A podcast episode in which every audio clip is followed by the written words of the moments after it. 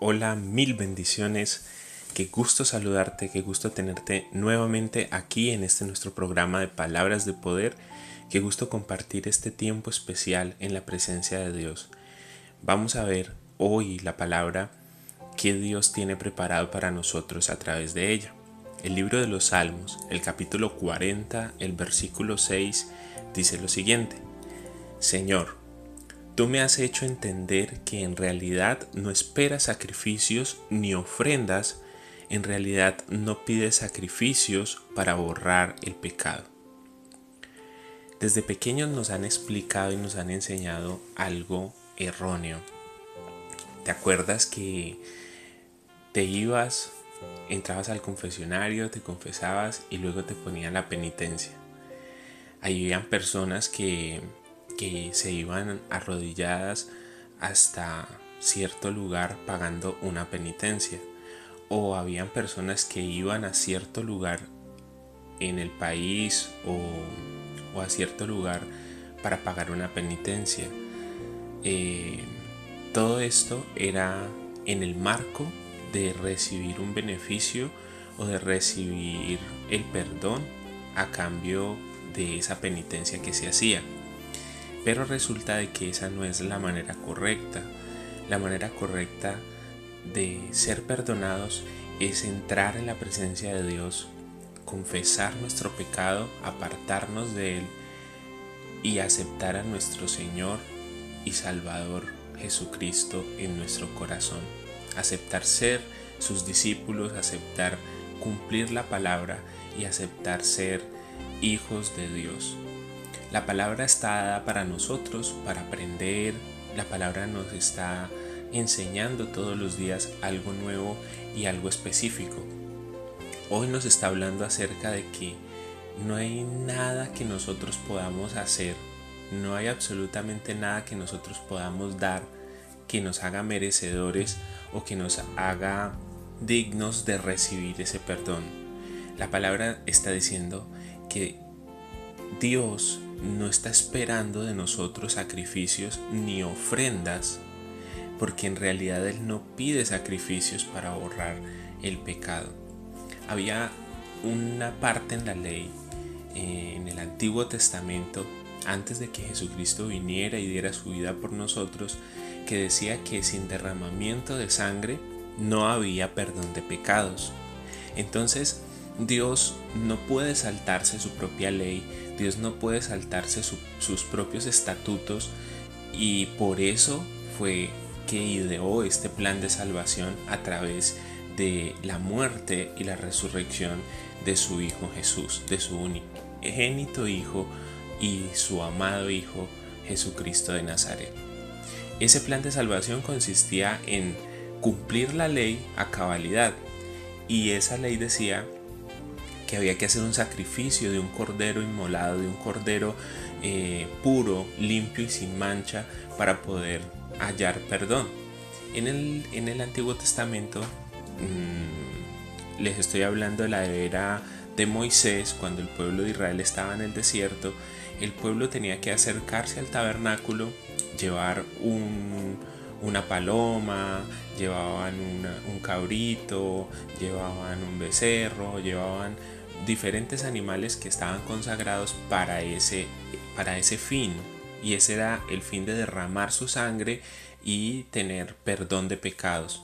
Eso era la era antigua, eso era la manera antigua de hacer las cosas. Y así era que Dios había mandado hacer. Desde Levíticos eh, Dios había eh, instituido cada una de estas cosas que los hombres tenían que hacer delante de la presencia de Dios para poder que Dios eh, les diera perdón. Pero ese perdón no era constante, ese perdón tenía un tiempo de vencimiento. O sea que cada tiempo, eh, cada año, el sumo sacerdote tenía que hacer este mismo, este mismo proceso del sacrificio de los animales para que el pueblo y para que las familias y para que las tribus tuvieran su, su salvación. Pero resulta de que hoy ya el Señor no está buscando esos sacrificios y esas ofrendas, porque Él dio el último sacrificio y ese sacrificio iba a pagar por todos toda las fallas y todos los errores y los pecados de una vez y para siempre. Y ese sacrificio fue dar a su Hijo y derramar la sangre de su Hijo para el perdón de tus pecados y para el perdón de mis pecados. Entonces por eso nosotros ya no tenemos que sacrificar, ya nosotros no tenemos que em, ofrendar en a cambio de, un, de, una absolución o de un, o de un perdón de pecados, porque ya Dios pagó por nosotros. Dios pagó el precio que te correspondía pagar a ti y que me correspondía pagar a mí. Él ya lo pagó con su Hijo. Entonces por eso la palabra de Dios dice, tú me has hecho entender que en realidad no espera sacrificios ni ofrendas.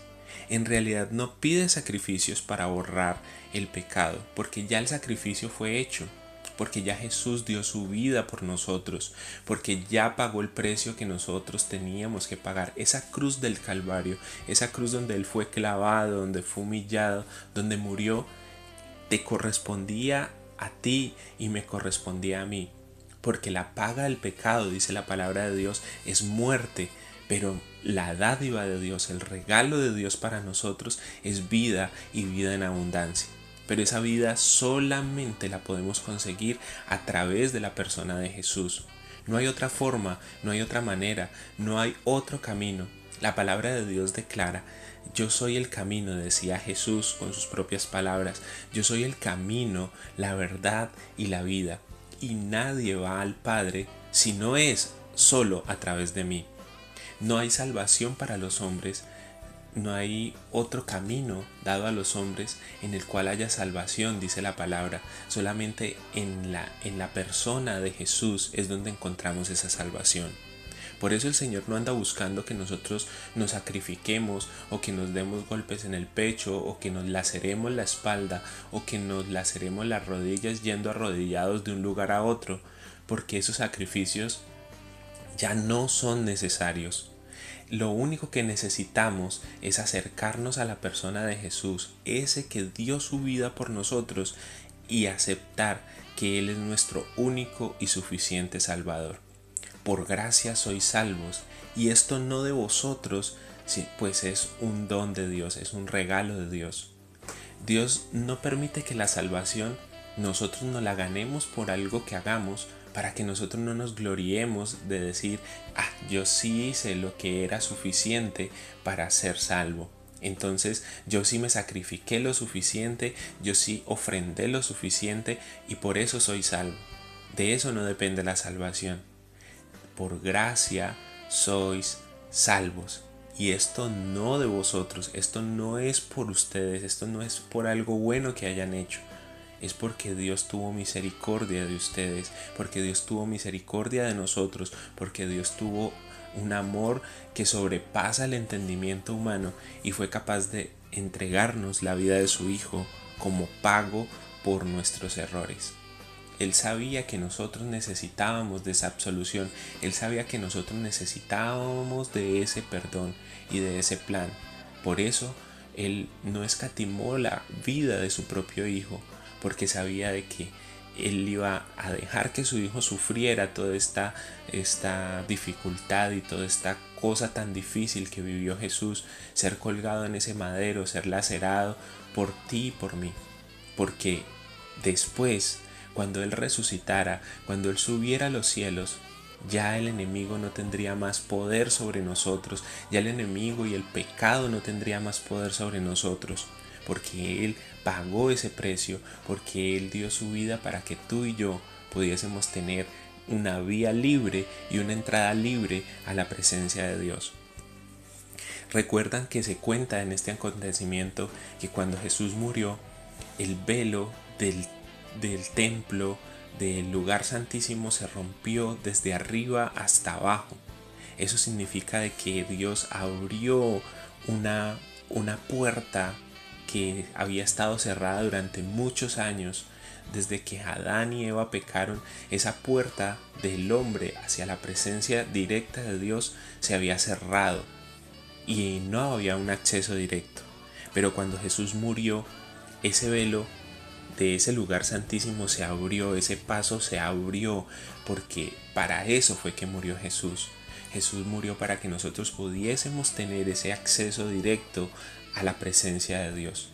Pero solo es a través de su sangre, solo es a través de su perdón, solo es a través de ese acto maravilloso de la cruz del Calvario. Por eso yo no acepto que me digan que hay otro Salvador, por eso yo no acepto que me digan que hay otro mediador entre Dios y los hombres, porque el único que murió en una cruz del Calvario fue Jesús nuestro amado Señor y Salvador. El Señor no está, nos está haciendo entender hoy que no, en realidad no anda buscando sacrificios, que en realidad no anda buscando ofrendas, porque no hay un sacrificio más grande que el que hizo Jesús, ni hay una ofrenda más grande que el que dio su vida entera por pago de nuestros pecados en realidad no pide sacrificios para, para perdonarnos y para borrar nuestros pecados. Lo único que pide es que nos acerquemos a su Hijo y nos bañemos en su sangre. Y cuando Él mire hacia la tierra va a ver a Jesús reflejado en nuestras vidas. Debemos de tener esa meta, llegar a ser como Jesús, tener el carácter que tuvo Jesús, ser como Él es nuestra, nuestra forma y nuestra razón de ser. Entonces, en este, en este día, en este momento, eh, a través del libro de los Salmos, este capítulo 40, este versículo 6, Dios te está diciendo, no necesito de tus sacrificios, no necesito de tus ofrendas para perdonarte, necesito de que entres en mi presencia, de que confieses tu pecado, de que aceptes a Jesús como nuestro Señor y Salvador, como tu Señor y suficiente Salvador, y te apartes de tu pecado y empieces a vivir una vida recta como la palabra te enseña, como la palabra y como Jesús te enseña. Y eso es suficiente, eso es suficiente para perdonarte. Oremos. Señor, gracias por tu palabra, gracias por tu perdón, gracias porque ahora entiendo que no hay un sacrificio suficientemente grande y no hay una ofrenda suficientemente grande como para ganar esa salvación, como para ganar ese perdón de pecados. El único y último sacrificio fue el de tu Hijo, y por eso acepto hoy, con mis propias palabras, di allí donde estás, acepto que Jesús murió por mí, acepto de que Jesús dio su vida para que yo tuviese hoy la oportunidad de entrar en tu presencia. Estamos delante de la presencia de Dios gracias a ese sacrificio y a esa, y a esa a esa cruz del Calvario, gracias a, esa, a ese acto de amor inagotable que dio su vida a Jesús para que nosotros pudiésemos tener bendición. Él se hizo maldición para que nosotros fuésemos bendecidos. Él se hizo pobre para que nosotros pudiésemos ser enriquecidos en su presencia. Hoy aceptamos esa muerte y esa resurrección. Hoy aceptamos que somos lavados por la sangre de Jesús. Hoy venimos delante de tu presencia a decirte, perdónanos, porque muchas veces te hemos buscado de maneras equivocadas, porque hemos dejado que nos llenen la cabeza de formas y de métodos equivocados, sabiendo que en la misma palabra tú nos estás enseñando que no buscas sacrificios y que no buscas ofrendas, porque no hay ninguna ofrenda suficiente ni ningún sacrificio tan grande. En realidad no pides sacrificios para borrar nuestros pecados. Lo que pides es obediencia Necesitamos aprender a ser obedientes, obedientes a tu palabra, obedientes a lo que está aquí escrito para nosotros, a estos mandatos y a estos estatutos que nos das. Necesitamos aprender de tu palabra, necesitamos de tu presencia. Quedamos confiados en que tus promesas se harán realidad y que revelarás esto a nuestros, corazones, que iluminarás nuestros corazones con tu palabra y nos enseñarás verdaderamente el camino por el cual debemos caminar. Quedamos confiados en ti, confiados en que harás por nosotros grandes cosas y que moverás tu mano de poder a favor de nosotros y los nuestros. En el nombre poderoso de tu Hijo Jesús. Amén y amén.